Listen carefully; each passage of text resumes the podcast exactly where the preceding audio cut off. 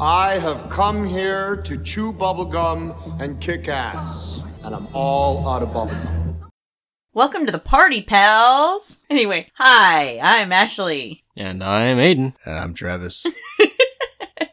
and welcome to another episode of All Out of Bubblegum, our Patreon exclusive show to all you beautiful motherfuckers out there! I can say that. You know, for one of these, we should do it Mo, Larry, and, And, and, Curly. and you are. You are a bunch of beautiful motherfuckers. I love you all. Your mom's a Mo. Uh, Why am I Mo? I take Curly. Shit. I'll be Shem. I like Shem better anyway. Oh no, you're a Mo. How am I Mo? I'm not smacking you guys around all the time. If anybody's a Mo, Well, not- Oh, you're a Mo. You don't do it while we're recording. you don't hit them where they can see the bruises. Actually, London would be a Mo. She does. hit Like, on she everyone. literally just goes and smacks me on the ass all the time for no reason. Yeah. I've been whacked in the back of the head a couple times. Actually, a Yeah. few times a day. Yeah. So anyway, Actually, I, I can't be a stooge because none of them had a beard. It's fair. so anyway, we are here today, no glorious or non-glorious, however you prefer, however you want to look at it, Christmas season, to discuss our third fucking John McTiernan film in this show. I think you're biased. I think you might be right. I think nothing about this is glorious because I'm sitting here in a Tommy Bahama shirt and jeans. what Uh, was what that got does to that do with the have to price do of with You, eggs? anything? you said this glorious Christmas time. There's nothing glorious about this. Are you I trying? Uh, don't I, I just don't know where your shirt falls into that. I look like hobo adjacent almost. I'm. I'm a mess. I Okay. feel like a mess. I at feel like you least. look like goose right now, maybe, but not. a mess. Also, not a Christmas movie. should be. But at any rate, with the boys. We are here to discuss the 1988 Christmas classic that is Die Hard. And I don't think the question today is, is Die Hard a Christmas film? Because yes, it is. Yes, it is. I think the question here today is, is Die Hard perhaps the best Christmas movie ever? There is no contest. It is Like That- that's it. seriously, I think Honest Trailers, maybe it was Honest Trailers, said that this was the greatest Christmas movie of all times. And they said, yeah, we're looking at you. It's a wonderful life. yeah, they they did they did do that. Which to be fair, I've only seen It's a Wonderful Life one time. It's too depressing. I I don't know that I've ever seen it. Your mom made me watch But it's kind it. of like a Christmas story. I don't think I've ever actually seen the Ah, whole thing. Ah. Damn, I really love a Christmas I story. don't think I've ever seen the whole thing. You'll and shoot your and kind of eye. along that same vein, this is the first time I've ever watched Die Hard front to back. it was, Which is crazy because Yes. this is like the quintessential dude movie, and I'd never actually watched the whole thing. even before. as a quintessential dude. yeah. Like last month when I announced that we were going to be doing this film, I think you audibly groaned. yeah, I did. Do Boy, were you still wrong. feel the same? Um, No. it was good. The answer Is it good? No, that's not my. Did you see Mo? Get anyway, out of here. yeah, we'll poke your eye out. Um, it's it's a good movie. I don't know what the rewatch value is for me. Um, it's not one like there there have been action movies before where it's uh, as soon as the credits roll, I'm like again, you know. Yeah, Uh, this was not that movie, but You're all out alone Of in the bubble cold on gum? this. yeah, you are alone in your opinion, man. I know. Um, but it's one like if you said, "Hey, I want to watch Die Hard," you know, six months from now, I'd be like, "Yeah, I'll probably sit through that again with you." He probably it, it is a also little doesn't over, like Forrest Gump. it is a little over two hours long, so it's a long movie. yeah. Um, and it's not like Gremlins were about halfway through it. I think you looked at me and you were like, "This is a really long movie, isn't it?" and I had to look it up. Um, but this one, you, get- you get borderline on there. Where you're like, eh, "This movie's kind of long." And then you, You get know? shoved into like uber don't- awesome action scenes. I don't Uh, you didn't, feel. but I did. I don't feel the length of this one. I'm not touching that. she said. That's what she said. Our son is in the room. Yes. I'm just saying that there. Th- well, first and foremost, this is usually a me and Aiden movie. We have made this our Christmas tradition to sit and watch it together. Once a year, every yeah, year. because we had kept bringing up that thing. You know, we'd heard it in pop culture throughout. You know, is it a Christmas film? Is it not a Christmas film? And so Aiden and I decided that we were going to be the judge of that, and sat down and watched it together. And we were like, not only is it a Christmas film, it's a fucking awesome movie. Okay, but like half of the dread of our main character and Al is just, man, it's Christmas Eve. I shouldn't be here. I wasn't even supposed to be here That's what I today. was about to say. So this is what happens when you let two people watch Clerks that don't normally watch Clerks, and then they're like, "Hey, the third one's up, and you really wanted to watch it, so let's watch it." Then they run around for the next week, going, "You weren't even supposed to be here today." You To be weren't. fair, we've been saying that long before Clerks 3 came out. Yeah. Yeah. pretty sure the original Clerks. Dante wasn't even supposed to be there today. That's a spoiler. Sorry. How many was it? Like thirty something. No, I just uh, like I said, it's a good movie. I appreciate the fact that that uh, Bruce Willis. And if you look out your window to the left, you'll see Yeah, we're gonna be touching we'll down. be touching down in uh, thirty So- minutes. The weather is uh, yeah, So, Yeah, it's too bad you Highway have bad Force. eyesight and you're afraid of flying. yeah. Say, when are you getting your I don't like pilot's highways. license? I'm not. It's not gonna happen. uh, Bruce Willis. What what the fuck is his name? John Wayne. McClane. John McClane. John motherfucking McLean. John Wayne and John McClane rhyme. Yes. Anyway, uh, I like it that he's sort of the everyman, kind of. I mean, not really, because he's a New York cop that knows how to handle a submachine gun, and that's not something that they probably learned how to do, or at least not that they learned how to do in the 80s. Yeah. But he's adept with it Yeah. somehow. Uh, but he's not like your larger than life Stallone or Arnold type character. Well, he actually gets Although I injured. understand that Arnold was approached for this role. Yeah. And they even started trying to write it around him, and they were like, nah, this won't work with Arnold. He Yeah. would just pick Or- the building up and drop it on him. And the movie's Well, over. here's the thing. Do I feel like Arnold could have done it? Oh, yeah, absolutely. He's done plenty of those types of roles. But I think that it brought something more endearing to it almost f- for the fact that it is just an everyman and he has some humanity, which is something we don't see very often in these types of films. So I think the difference is, is that if it had been Arnold, Arnold would be like, "They are the bad guys, and I must go vanquish them," right? Mm-hmm. In very Conan the Barbarian fashion. Um, but you you kind of feel it with Bruce Willis's character that he's just like, "I don't want to be here now. Yeah. I don't want to do this." Well, Yeah. like, like, but I'm the only one who can do this, so I Yeah. guess I kind of have to. yeah, but like he gets down to like four smokes, and he's actually like, ugh, that wouldn't work Well, I with mean, Arnold. through the whole thing, like even Yeah. after he gets his feet cut up and he's in the bathroom and he's like, "God damn, I don't know what I got left." I was going to say, Yeah. I've seen you, like you yourself, do the thing where there's something you really don't want to do or be a part of, but you'll just. Fuck. And, then, you- do it. And then you go do it. And that's what I love about his character. yeah. Yeah, he's a lot. He's probably the most real action hero that you've, Yes. you've seen. In 1988, this is the most real action hero you've seen so far. I feel like it is because he doesn't have his muscles to rest on like Arnold. Mm-hmm. He doesn't have the martial arts experience that Jean Claude Van Damme does. He's just crafty and intelligent. S- Yeah. So much so that one of my favorite scenes in this movie is an example of that.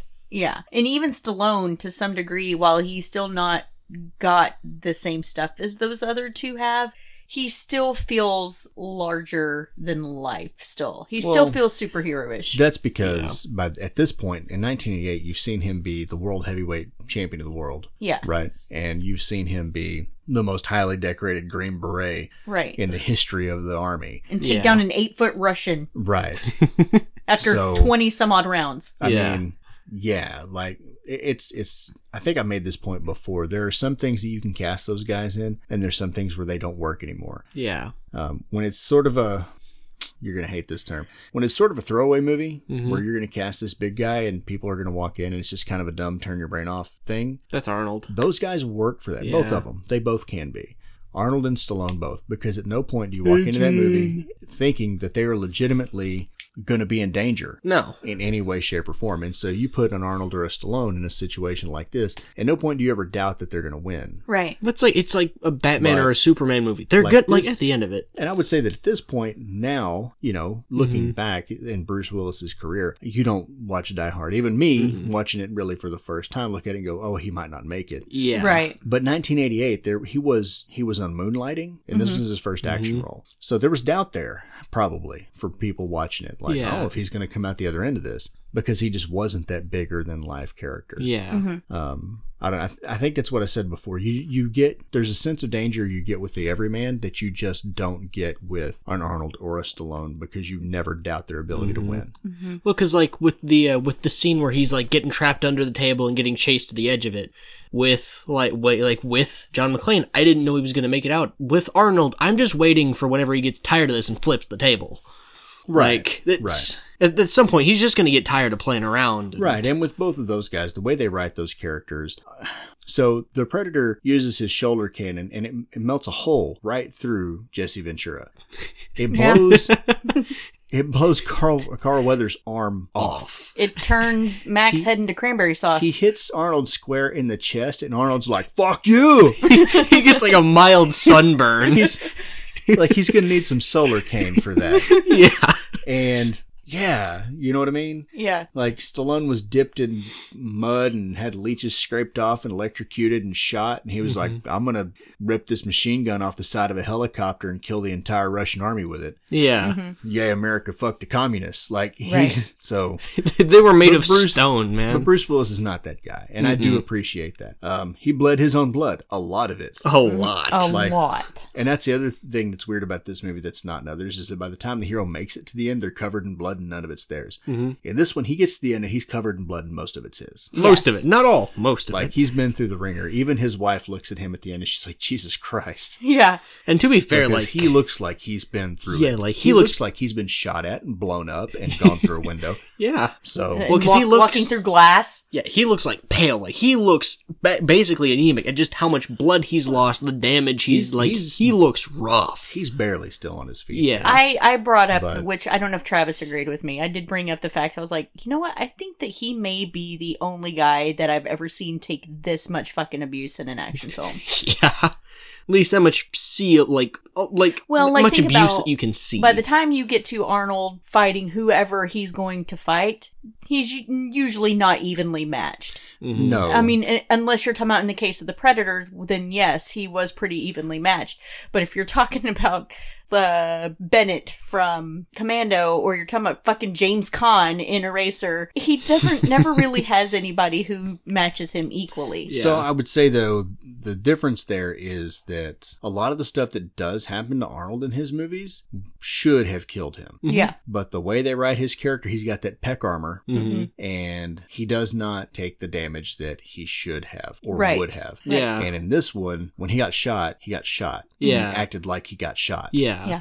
And Well, Arnold, like- and Arnold's like, son of a bitch, you shot me. Yeah. Well, because Arnold could like get shot and then be perfectly fine after. That's, like that's exactly my point. yeah. Well, like he'll get shot and actively do like the little rock titty dance as he's getting Right. shot. Nothing Well, will change. was it uh, Rambo? Was it First Blood Part 2 Mhm. Or no, it's the first one. Rambo fir- is First Blood, Mm-hmm. where he actually does get shot, goes into a cave, digs the bullet out, dumps the powder out of a cartridge, cauterizes the wound with I think gunpowder, he stitches himself Yeah. up sews himself up, and then goes on to Yeah. kill everyone Brian Denny he's ever met in his life. too. right. Right. so, like, yeah, he got shot, but he didn't ever act like he got shot. Right. He Yeah, like he acted got like bit by a mosquito. He was Like, inconvenienced. It was like Yeah. fucking Nick Cage getting shot in the arm in Con Air, and like- he just walks through the fucking bullet. He got mildly inconvenienced. He's like Ben Stiller in fucking Dodgeball. You made me bleed my own blood. Yeah, exactly. It just pissed him off. But anyway, yeah, we've been talking about this for a minute. Um, That's what we're supposed to do. but but yeah, and I, I do I do appreciate that about him, and I appreciate the fact that he used his brains Mm-hmm. Yes. more than just like I'm gonna muscle through it. Yeah, and like one of my favorite scenes of that is that there's a moment where he meets the big bad uh, guy of the movie, and he's not sure who the guy is. So rather than hand him this fully loaded pistol, he actively makes sure that he's handing him an empty one. Yeah. Well, I mean, it had there were bullets in the clip, but he never chambered around. But it looked like he No, because the guy the guy pulls the trigger twice. It was flat empty. did. Well, that's because it's recoil operated. So if it didn't fire on a round the first time, it's not going to chamber around the second time you pull the trigger. So that's what it is. He, he the pipe was empty when he handed him the gun. yeah, but he made it look good. Um, and so I guess that's the other part about this movie that I, I decided I do like is that it would not have been as good, no matter how good Bruce Willis's John McClane was, it wouldn't have been the same movie without an equally good villain. Yes. yeah. For him to play off of, and Speaking Alan of- Rickman, sadly, um, he did pass away. But the sad part, other than that,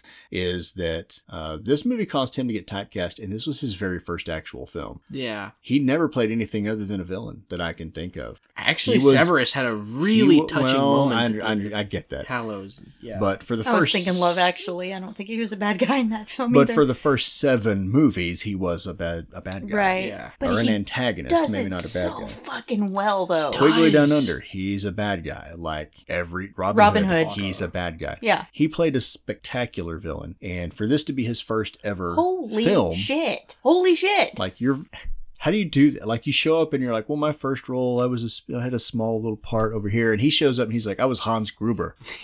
yeah, like Yeah. I was the antagonist of Die Klaus, Hard. you're just I gonna, don't know. you're I- just gonna okay. whip out your I win card right here at the beginning. So maybe this is me, I don't know, maybe making a stereotype or, or something.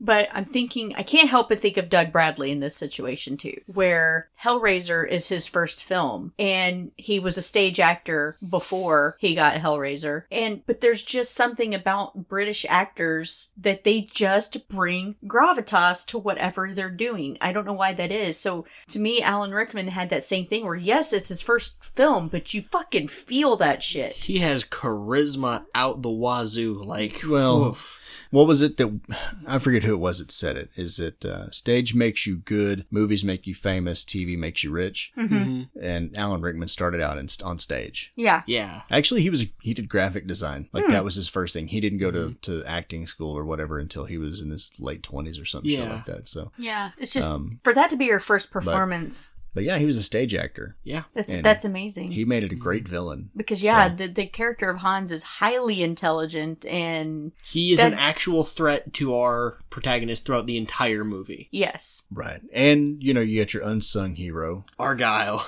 uh, Winslow.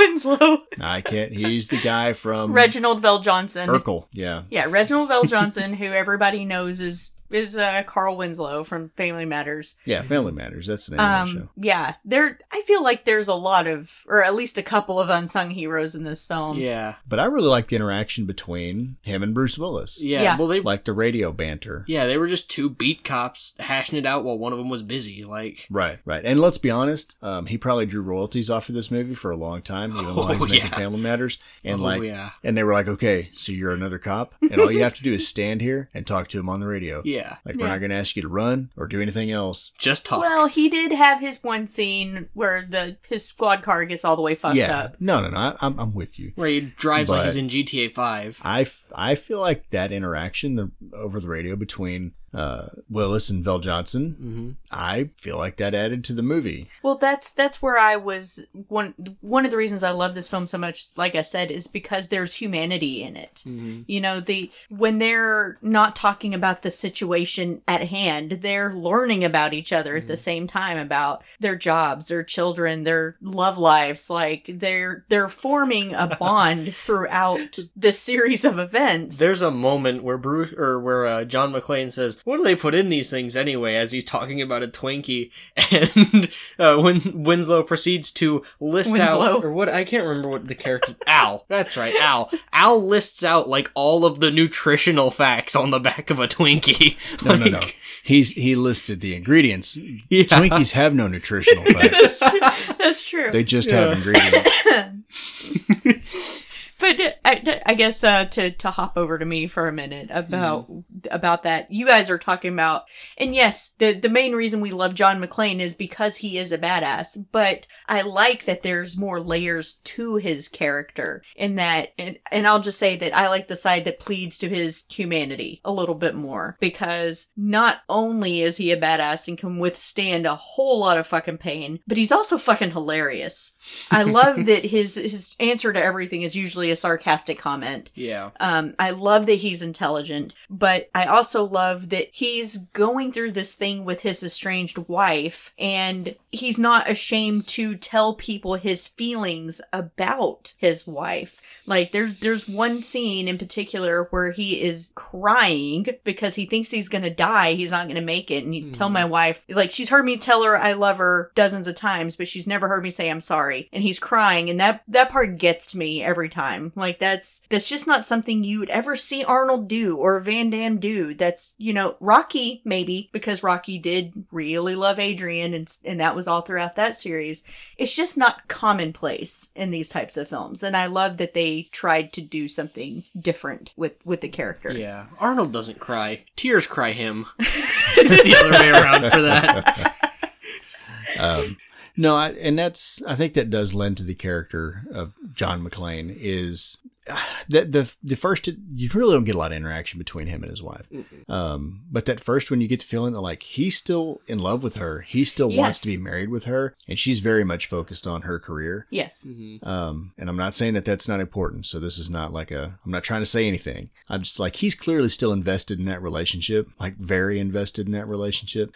And at any point, I feel like during the movie, he could have just said, "I'm out," He could have left. and he could have gotten out. He could have just Right. called Hans like, "I'm gonna leave out the front door. Just leave." me All right, alone." I'm- head out. he wouldn't have Yeah. even had to tell anybody. Like they didn't even know he was in the damn building. Right. Like after he killed the first guy, he could have seriously just like busted out a second floor window and left Mm. Yeah, and walked away from all of it. But he stayed. he I could have don't- climbed into Al's car and left. But Like- I mean, not, I don't know. I mean, like you want to say he was trying to stay so he- and save his wife. She was Mm-hmm. in she was in danger. I don't know that it would have mattered that his wife was there. I got I just from think it made it more important to him because she was there. Yeah. He probably would have stayed with all those other people, but yeah, it increased his sense of duty. his sense of urgency was definitely heightened yeah. because she was there. they did and it's not I I don't think that I got that she didn't love him and didn't want to make it work too. I think this was just a huge opportunity for her and she wanted him to come along, but he didn't want to.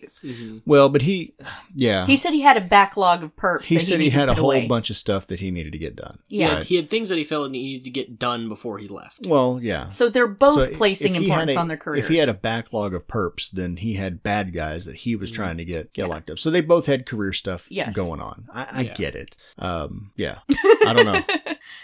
Um, I, ju- I just don't feel like I don't feel like we would ever make that decision that well we're just going to separate and you're one of us is going to move across the country. and the other to is do that. yeah, and the other is you going know what I to mean? Yeah. work. Well, yeah, and then the other is going to work all day while a um, Hispanic housekeeper watches our only child. two children. Sorry, Two, two, kids. children. I don't know. That just I don't that that felt weird to me. Yeah. I mean, do people do that? What? like well we're going to move and like live across the country from each other because i've got a one of them has a career that they want to pursue so they just separate over that is that a Mm-hmm. thing Mm, I don't know. Neither one of us would do that. that's what i'm saying one of us would just be like okay let's go i, I don't know Um, yeah, but so we kind of skipped over the other unsung hero of this film, the Argyle.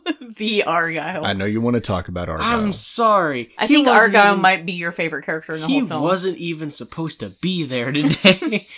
like all the man was worried about was getting some and getting paid. Like that was all he was worried about the entire movie. But even when he could have left, even when he could have just like nope, I'm out. He stayed there to the end for no reason other than to help Bruce. okay you're totally wrong um, he did try to leave to find out that the gates were down and he couldn't get out he was trapped in that basement That is wrong. He no, literally at the end, he busts through those things. right Like but, a car can do that. but He knew in a car the could do beginning that. he did not know that he needed to do that Yeah. like, but even so, he rose to the occasion. He Yes. did. He did. At the very end, he punched out Walker, Texas Rangers sidekick. And Don't hold know on. his name. And he he took a teleporting ambulance out of commission. Yes, he did. he did. And that is something funny when they when they come rolling up. And I didn't notice that until we saw it on that whatever CinemaSins. Um, the same van that all thirteen of those guys piled out of. they fit an entire ambulance in there. Is it somehow there was an ambulance in there too? Yeah. That we didn't see. Right. I don't. But yeah. Don't you love continuity So anyway. errors? Story. Mhm. We've kind of already talked about We, we cast. really, we really have already kind of talked about the story too. yeah, more or less. Man gets trapped in building. Man fights. So acting wise, I feel like Amazing. Everybody was on their fucking A they game were on all this. good. Yeah. even the most Even annoying- cocaine guy. I would say even the most annoying character in this movie played his character well. Well, see, I, I was having this thought, you know, I was like, okay, yes, I have been theoretically sucking McTiernan's dick because I love all of his movies that I have seen thus far. I know that I have more in the catalog to go. But even though he's just directing and not writing, it still seems like he won't take a film or direct a film unless it is intelligently written. Because if you think about Predator, same thing. That's a very good story, very well written. Um, Last Action Hero, it, it's very smart and intelligent and mocking what its source material is. So it just seems like I don't know that I've seen a bad film of his. Well, I think what it is is because there's always rewrites. You know what I mean. So whatever Mm-hmm. whatever the script starts out as, that's not. I, I don't. I, I don't think that's ever what actually ends up on screen. And I know that the directors and whatever they all get involved with that. So I think Yeah. what it is is you know, he takes a story that already has potential and kind of puts his own brand on it, and that's the reason they'll end up kind of similar. and his brand is in really a- good. Not necessarily in a bad way. no. But like all his movies seem to incorporate like some k- kind of uh, like clever humor, Yeah. you know, sarcasm, Shane Black tone, Yeah. pussy jokes, Right. something. Yeah. Um, but he always seems to find a way to work some humor into his action movies, Yeah. uh, even if it's like a darker humor. Yeah. But it works. I mean, it's worked in all the ones we've covered so far. Yeah, so I don't know. It's just I just thought that was kind of a strange coincidence. I'm like, I love at least the, these three films, and it's because there is something in all three of those films that I feel like makes them stand out a little bit from the typical meathead action films. Yeah. Yeah. Yeah. So I don't know. Maybe I'm alone in that. Well, I mean, like, uh, like with Arn or like with um Predator, like there was more than just the action and horror. Like those characters had character, and I feel like that's kind of the difference in a lot of the McTiernan movies. Is just that his characters have character. I Mhm. haven't seen the acting fall flat. I haven't seen a character that I just flat out didn't like. His his characters are well played, so at the very least, he's good at picking they- people for the job. There's always almost, like I said again, some kind of humanity shown because Yeah. in Last Action Hero, Arnold has that big moment of realizing my entire life has been a lie and having to deal with that. And then in Predator, you have the touching scenes between this brotherhood and then losing those guys and how that feels to the other guy. Like I just, yeah, I don't, I don't know. I can't explain it. See, to me, the thing that separates his from the other ones is the humor element, like you get in Die Hard, because most action movies that are out there, um, you get the action and you get some drama, hmm Mm-hmm. but that's usually about it. Yeah. Um, to kind of go back to First Blood, like there's nothing funny in that movie. Mm-mm. No. It's a great movie, yes. but there's nothing funny about it. It's Right. very dark. Yeah. It's very sad. If you look at First Blood Part Two, a lot of action, a lot of drama. A lot of sad. It's it's a very sad movie. I mean, Very sad, man. You get a lot of action and a lot of sad. It's just really dark. Uh, and there's a lot of them out there like that. Most of your action movies are. You know what I mean? You get a lot of shit blowing up, and then your hero gets faced with some big crisis that they have to overcome or, or whatever. Mm-hmm. But they're really not funny. Yeah. And I think that's kind of what sets McTiernan's apart because he, he there's comedy in Last Action Hero, Mm-hmm. even when Arnold's character's having to deal with the fact that he's made up, yeah. that he's not even a real person, Mhm. uh, kind of like Bear Grylls. Nobody knows the inside we'll have joke to on we'll that. have to explain that sometime. Yeah. um, but yeah, and like this one, he's he's cracking jokes while he's running Mm-hmm. around barefoot through glass, and he's gonna die. die. Yeah. I love that. so yeah, Yeah, yeah, it's different. He's definitely got his own his own stamp that he puts on movies that he yeah. makes. But, um, Right. but also there's like there's scenes in there that I feel like with anything change would have had completely different um moods almost. Like whenever he just chunks like ten pounds of plastic explosive down an elevator shaft. Like again, like for someone like Arnold, it would have been that like he got minorly inconvenienced, so he's going to level that floor now. Um, or like Stallone, there probably would have been like a cool moment where he looks away from it and then, I don't know, something. But like with that, it's just like he has no other option. He has to get rid of it, so he just, whoop. So no, I don't know. It's just the approach, right? The approach is different. Yeah. Arnold would have grabbed one of the bad guys and told him, "I'm gonna stick my throat down, or my fist down your goddamn throat and rip out your goddamn spine," and like shoved C4 in there, Gonna ram it in your stomach and break. Yeah, your whatever. nose. whatever. Sorry, don't ask me.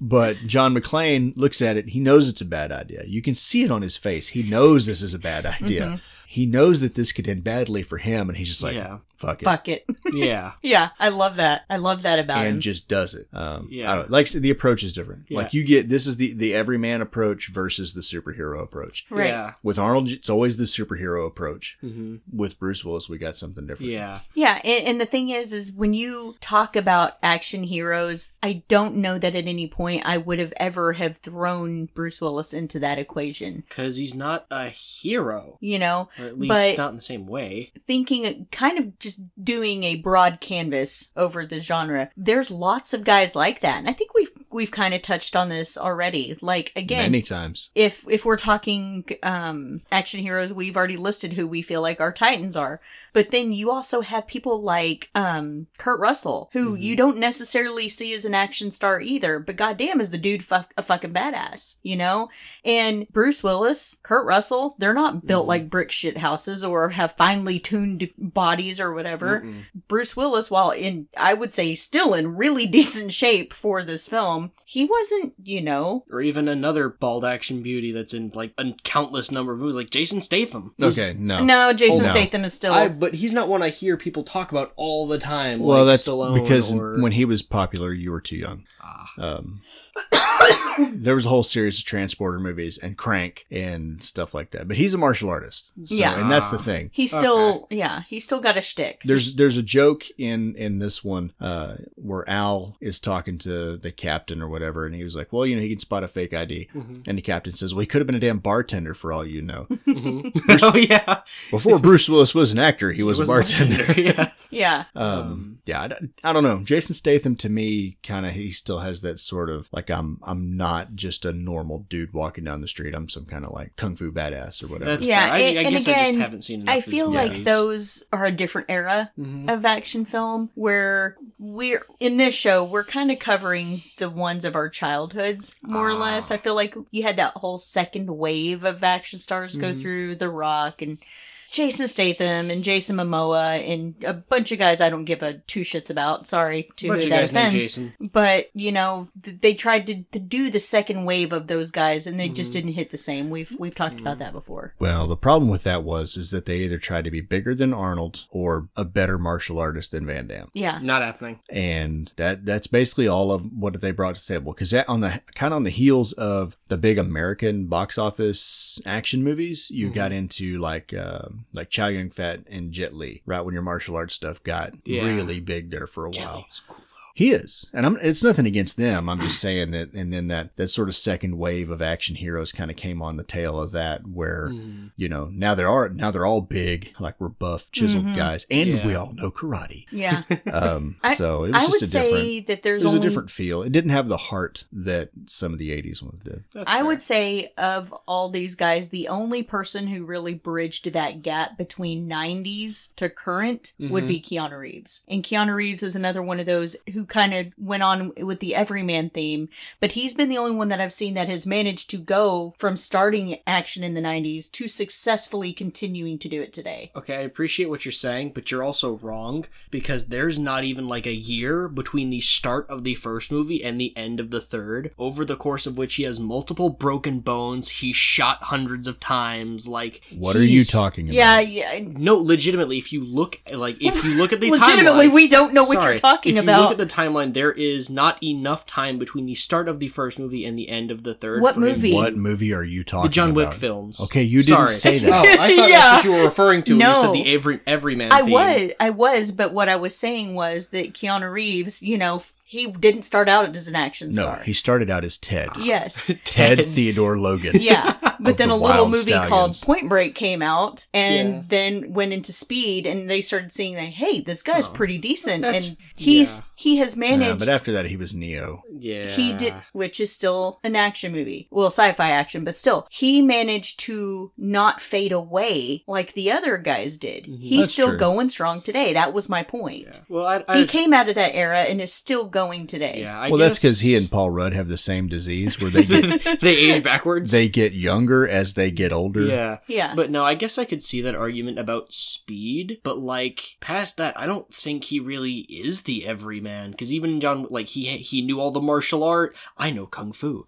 Like I guess He that- learned that when he was in the Matrix. I know, but I guess like past that, like I don't, I don't think I can see the everyman brand on any of his other movies. I, maybe I haven't seen enough of them, but you I don't- haven't? I think Sorry. you would have to watch Point Break. You're not going to get it from any of his new stuff. Yeah, Like you'd have to go. You'd have to go way back. back Yeah. back to when he didn't As have a Keanu beard. Reeves got Greaves got older he- and Greaves? aged Keanu Greaves? and aged backwards, his powers intensified. he just got stronger. That's His- fair. His power level's over nine thousand now. Yes.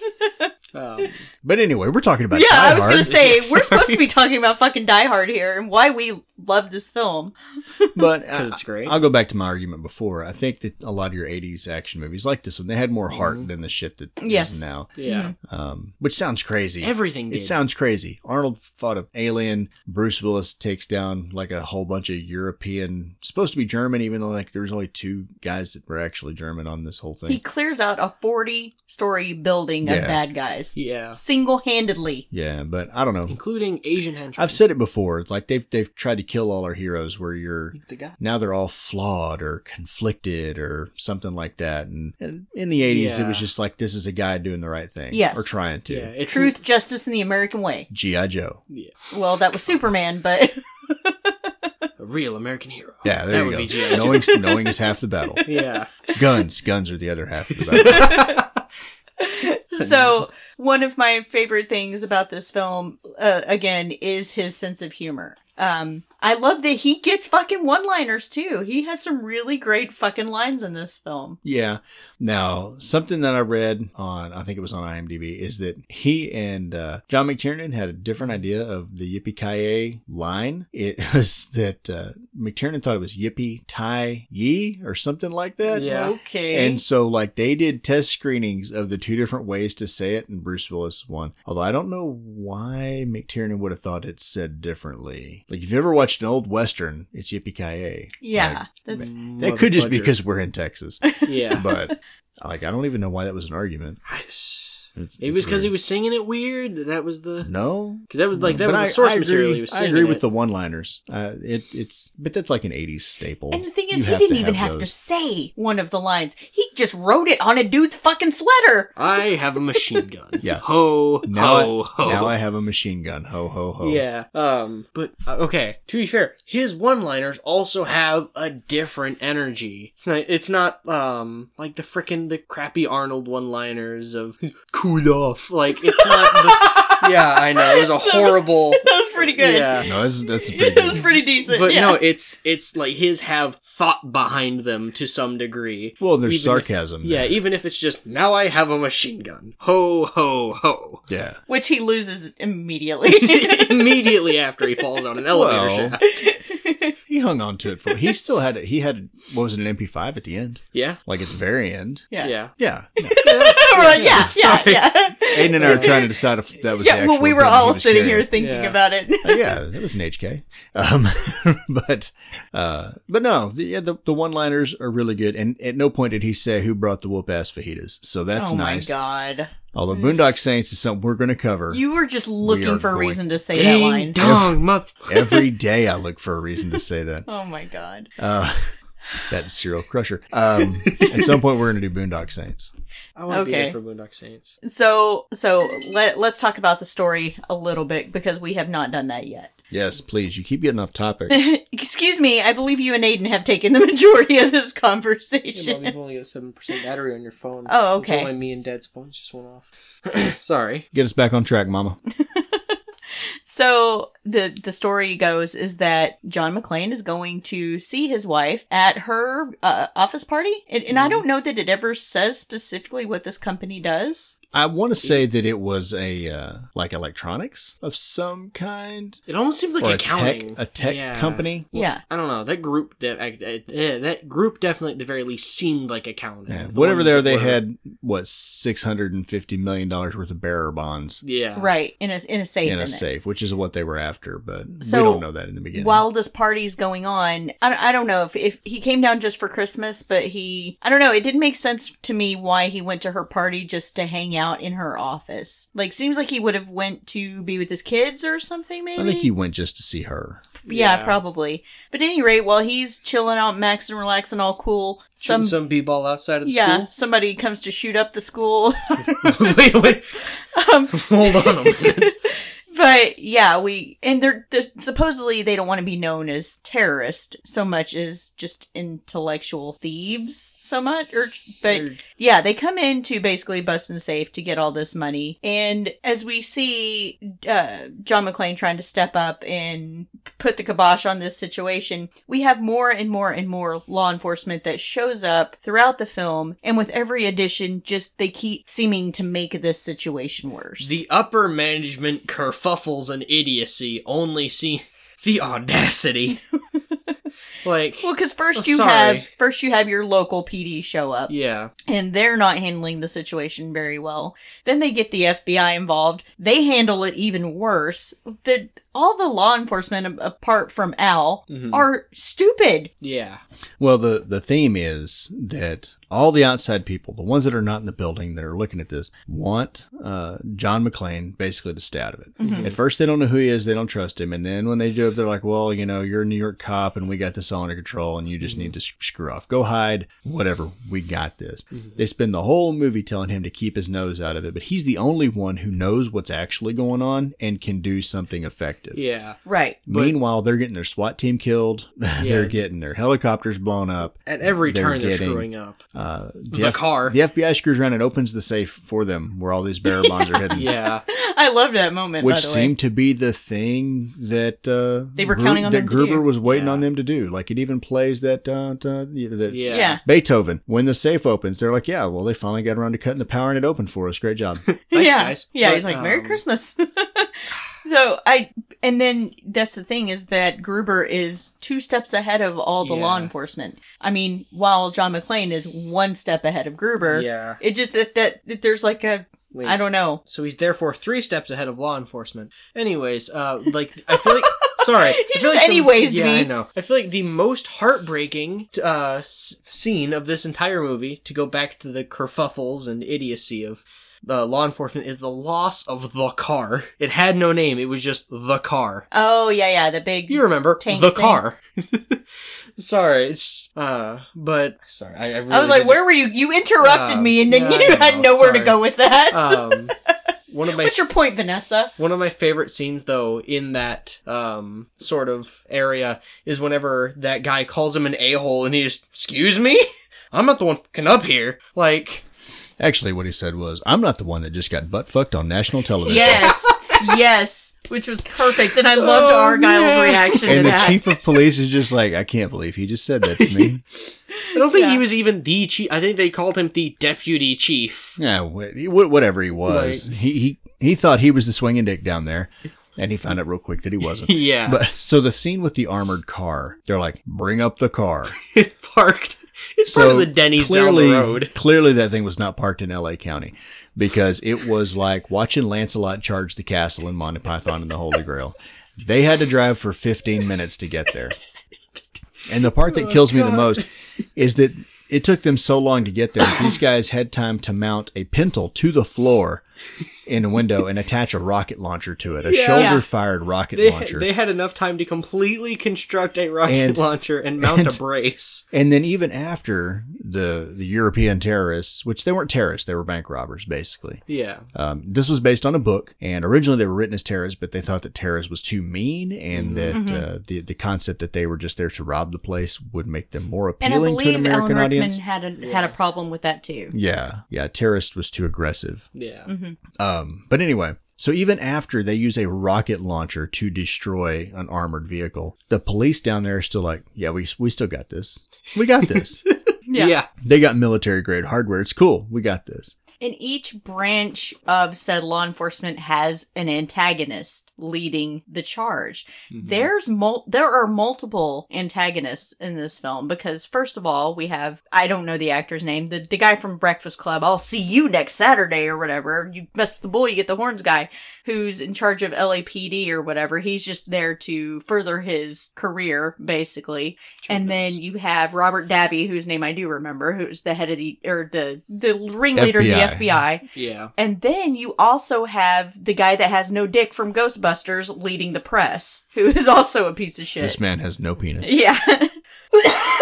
Bro, he gets absolutely decked by a woman half his size, and his immediate response is, "Did you get that on film?" Well, Yes, I got that on film. he was he was being invasive God. um, from the very beginning, and then he once he finds out who's in there, he he goes to the house and interviews their children, yeah. like convinces the housekeeper to let him in. which so is really fucked up. she had every right to hit him. She should have hit him Yeah. a couple of times. yeah. Well, it- like the worst part of that is like he threatens to call immigration. Like that's the most racist thing I can think of. Like I don't. I like he was just a He was the worst person. yes. He has no dick. Right. And he worked for the E EPA. But yeah, it was just funny. It was like you had these different little side plots that were going on throughout the film, but none of them felt irrelevant. They all paid off in some Yeah. way or another. they were all relevant to the main story, but none of them interfered with the main yes. story. Yeah. Yes, exactly. They never crossed the streams. Which again is we, just we made one Ghostbusters reference. wonderful writing. I felt like we needed to make another. Yeah. yeah, but I think I think that's just great writing on that part that they could juggle all of these balls and manage to keep them all in the air at the same time without dropping a single one. Right. You got to juggle anyway. Shut Uh, up. But no, uh, that was kind of a trademark of the 80s. Yeah. Your 80s action movies. This is when they got the they made sure everything was tied off. Now the Mm-hmm. stories weren't always as neat.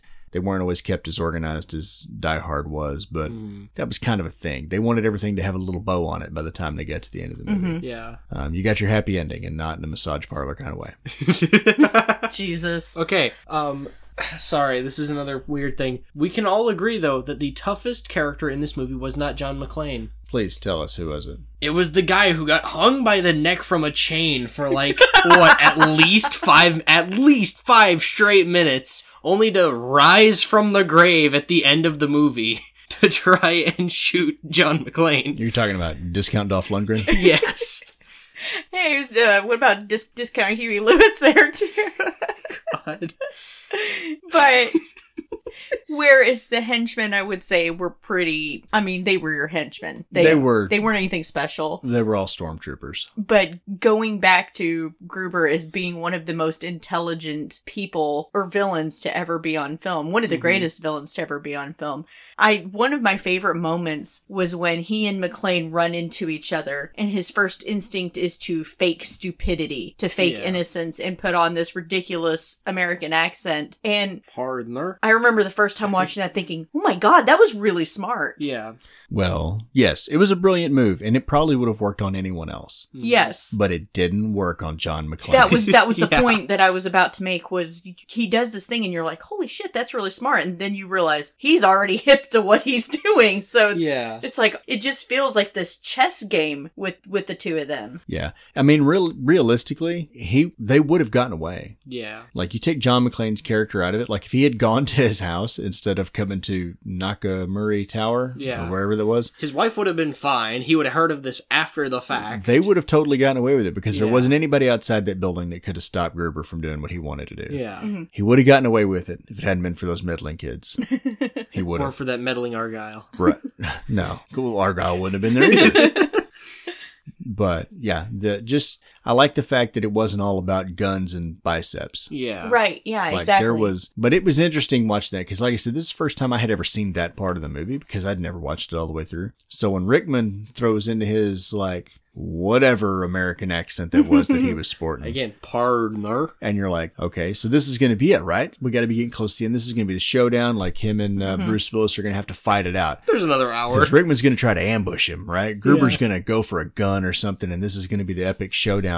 And then, like, it zooms in on the directory on the wall, and you're like, holy shit, McLean didn't fall for it. Yeah. No. and the thing is, is he's sitting there fucking with him for like good, I don't know, 10, 15 minutes. Yeah. They're having a cigarette together.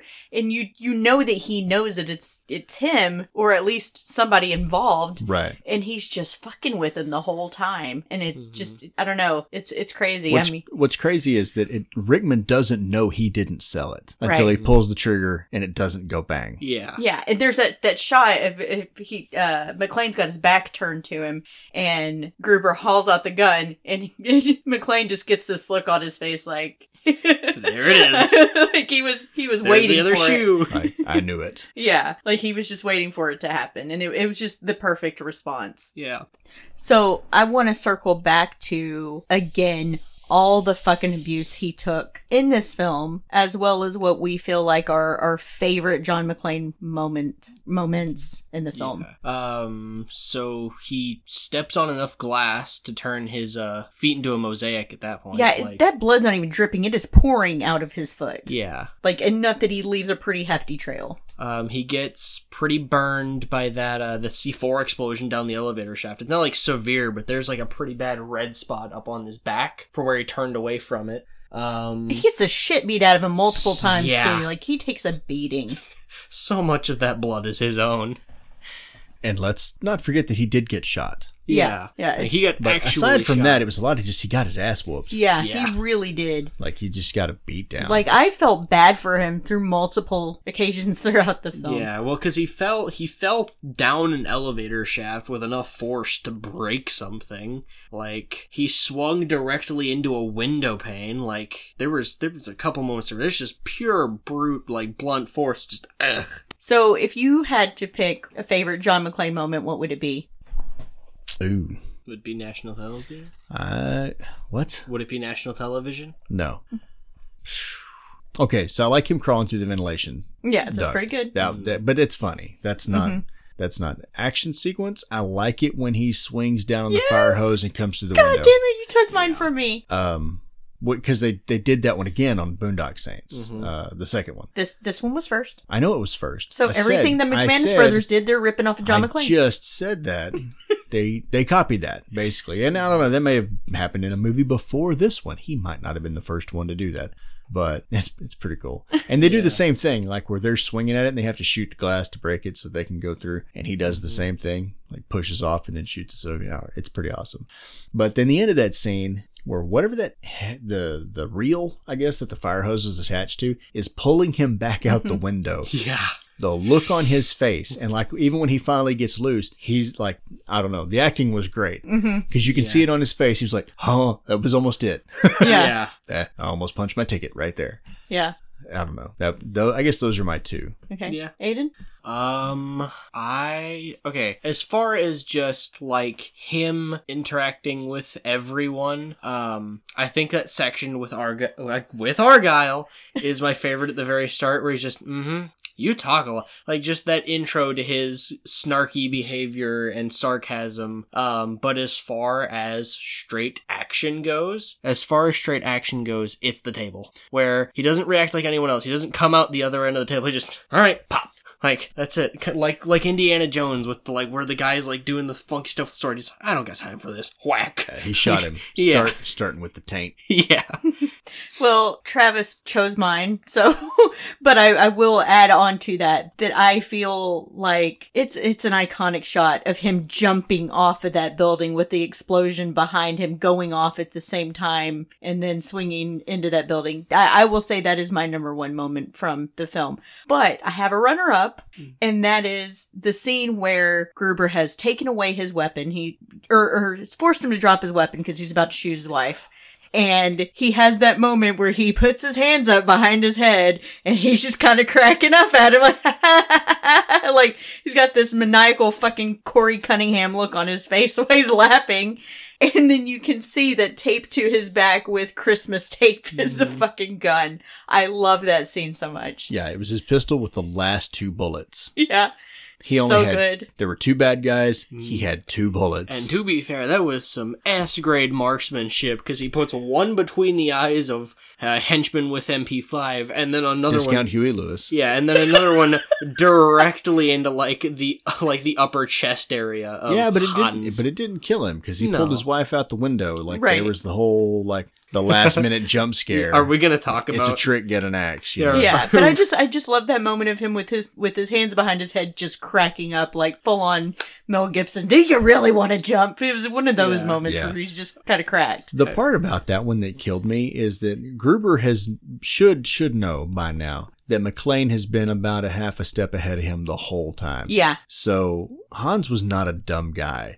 So just the fact that McLean just dropped his gun with no real argument and then just like is talking to him Yeah. and laughing at him, He probably should have suspected something. he was should have been wrong. like, this feels like a setup. yeah, um, Right. But he didn't. Yeah, speaking of the ending, I guess just as a last note for me, I think the background of that scene of Hans getting dropped is one of my favorite, or like one of my favorites, where it's just the stunt coordinator told him, "All right, I'm gonna drop you on three, and then instead of actually counting to three, he let him go on one. It was So that- two. no, it was that he let him go on one. No, no, no. They said he it was on two. Was it? Yeah, Mm. like one, two. yeah, and then just that look of pure shock and fear on his face is real. And I think there was a thing that we saw where it was a clip from like an interview. He was like, "Yeah, no, I thought that was it. Like the count was wrong. I thought that I was gone." And they saved that to his last day too of shooting because they were like, if we do this at the beginning, it's gonna piss him off. Mm-hmm. He might not want to continue to shoot the film. yeah, Yeah, so the look on Alan Rickman's face when he falls at the very end, that's real terror. yeah, that is a real oh god if it had moment. been me, that would be the look of a real heart attack. he looked like he just realized that Gryffindor got all the points All the reinstated. points. someone, Yes. someone on set would have died. but I, I think um, Aiden was taught. Even I can't remember which one of you brought it up about how he was just sarcastic and funny throughout. Mhm. But we were talking about, or a- actually, it was me. As soon as he makes his introduction with Argyle and stuff, I told him, I was like, does he not just exude cool from the beginning? Like, he just seems like this very hard boiled, I've seen and done everything. Just, I don't know. He just seems like a badass from Jump. It's not one where we have to lead up to that. He doesn't grow into the role; he's already there. yes. Well, I mean, it's it's established when he's on the plane. He's been a New York cop for eleven years. yeah. So maybe it's not that he's he he has he's seen it all, but there's nothing that he runs into that rattles him anymore. Right. Yeah. Yeah. Like, Except for airplanes. except for flying, which apparently, if you walk around barefoot and make fists with your feet, that will fix it somehow. Even though you're not on the airplane when you do it. Yeah. That was such s- garbage advice. Yeah, I, I don't know. I think it was just an excuse for us to have a lot of Tarantino foot shots in the movie. Yeah, that was he was a, that was a very poor single serving friend. It was a poor serving. Yeah, So This is why he didn't get invited to the it's club. like the sugar packet you get, and you open it up, and you find out it's empty. like it was a defect. so before we close out, we do like to do a little segment where we talk about what this action hero has meant to us through our childhoods. Um, I guess I'll start. I was trying, I was racking my brain really hard trying to remember what the first Bruce Willis movie was that I watched. Because the only thing that I remembered vaguely from my childhood having to do with Bruce Willis was Moonlighting and Death Becomes Her. Other than that, I don't know that I really sat and watched one of his movies till maybe Armageddon or The Sixth Sense. I can't remember, or uh, The Fifth Element. I can't remember which one came first because we had kind of a Willis assance in the late 90s hmm or in early 2000s. So, um, I can't say that mm, he has held a place for me like the way Arnold or Stallone or Van Damme has, but I will say that going into this film and watching it for the first time, because up until this point, I think the most badass I'd ever seen Bruce Willis be was his character in Pulp Fiction. So now that I have seen this film, I have gained, what was it you said earlier? Hmm. Like you said, in terms of Arnold and Willis, you said, I fear Arnold, but Uh, I respect McLean. and I thought that that was right on Yeah. the nose. Arnold puts the fear of God into me, but Willis, um, that's a that's a man. Like wow. I really, yeah, I feel like he was the whole package. Yeah. So I gained a new level of respect for him. And so that just makes it a little bit harder now with the fact that he's retiring due to his condition, uh, aphasia. Is that what you said it was? Yeah. um it gives me a whole nother level of respect for him and his career and and his importance in it so i'm i'm gonna be sad to see him go What was your experience, Dad? Um, I remember him from Moonlighting. I think my parents watched that, and he was what was it, Hudson Hawk. i thought that was kurt russell Was that Kurt Russell? No, I'm gonna have to look it up. But I Mm-hmm. remember seeing him on TV, right? Not as a movie. So I think probably the first movie that I remember seeing him in was probably The Fifth Element, and I wasn't watching it for him anyway. um, but I mean, honestly, in The Fifth Element, he basically is playing the same character. Mhm. He's playing John McClane, but in space. Um, Space McLean? Space McClane. yeah. Uh, after that was probably Armageddon. I don't know. I think that's. Which that's he was also pretty- a badass in. Uh, Yeah, he was John McClane, the the oil driller at that point. Uh, I was gonna say John McClane in Space Part Two. Yeah. yeah, yeah, really it was. But that was pretty much my experience. I don't have like an extensive Bruce Willis library there. Uh, Pulp Fiction, you know, Mm-hmm. that was another one, but it wasn't the first one I saw. I really do. I think I think Fifth Element was probably my first Bruce Willis movie. Mhm. So Um, so me, since I'm still technically living out my childhood, um, I have fin- finally constructed a cohesive timeline in my brain where I started with Armageddon. After that, because my mom's a horror movie buff, I saw Sixth Sense. Um, then after that, it would have been um, God, I can't remember the name now. Pulp Fiction, right? And then last would be this. Um, so overall, I didn't think about him much until I got to Pulp Fiction, and I was like, wow, I really like this guy. He's super cool. Like watch him hack dudes with samurai swords. yeah Yeah. and the we don't talk about this. Um, but no, and then I watched. Um, frick, we were like, I'm blanking on the name. We're talking about it right now. Die Hard, but and then watched Die Hard. I'm like, yeah, no, this is like, like he's one of my favorite action stars now. Um, and I guess I hope to see The Fifth Element soon. Yeah. If it's John McClane in space, Uh. Yeah. Space McClane, But uh, uh, circling back for just a minute, John he's McSpace. he's also done so many genres that I, I don't feel like he. I mean, even I did hear one reviewer say that basically he's continued to play John McClane his entire career, and I don't agree with that at all. Um, one of my favorite non-movie roles of his was his little short-lived arc on Friends, where he was one of Jennifer Aniston's uh, boyfriends. He was Ross had a girlfriend that was one of his students, and she hap- he happened to be the father of that student and it his comedic timing like you don't realize how funny he really really is until he's laying on a couch with his head in jennifer aniston's lap crying his heart out over chicken boy and or standing in front, front of a mirror looking at his pecs saying i'm a love machine like he's he i feel like he's a very well-rounded actor Yeah, and she fucking gave that up for ashton kutcher yeah. it's just sad just sad Um, is there anything else you guys wanna? No, but give us your thoughts. Is do you consider Die Hard to be an action movie? How do you feel about Die Hard? Is it one of your favorite action films? Let us know. But next month, I think we have all collectively agreed that we are going to be doing Con Air. which I am very excited about. Nicolas Cage being like my favorite ever. you're gonna wear your shirt. Um, I am absolutely going to wear my shirt. I have to wear my shirt. Like that's carefree Nicolas Cage. That's like one of my It's moods. not Nicolas Cage. It's not Nicolas Are Cage. there bees involved? There are t- several bees.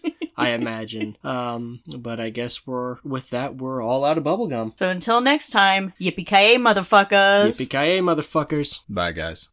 bubblegum, bubblegum, bubblegum for me. Bubblegum.